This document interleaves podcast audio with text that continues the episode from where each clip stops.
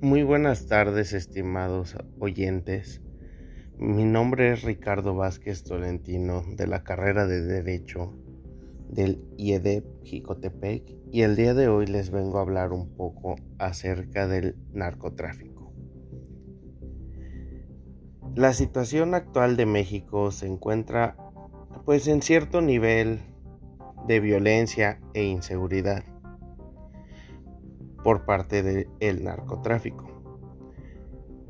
Eh, esto es resultado de la guerra contra las drogas de Washington a raíz de diversos planes que se ejecutaron, como lo fue en su momento el Plan Colombia, que dio resultado en dicho país, pero aquí en México no se logró el objetivo que tenían por altos niveles de corrupción que se vienen manejando a lo largo de los años.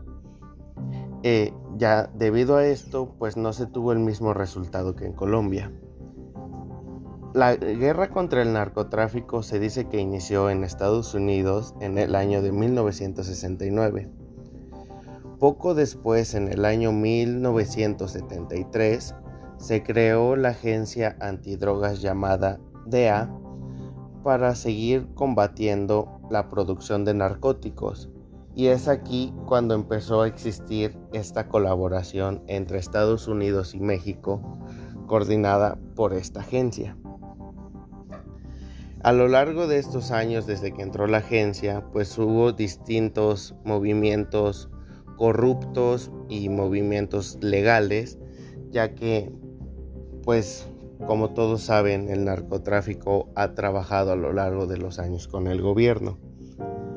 Hasta la fecha se ha argumentado pues que dicho crimen organizado ya no tendrá fin por el gran poder que tuvieron los que han tenido los distintos grupos criminales, tanto en armas como poder en narcóticos y también pues de financiamientos políticos que se les han proporcionado.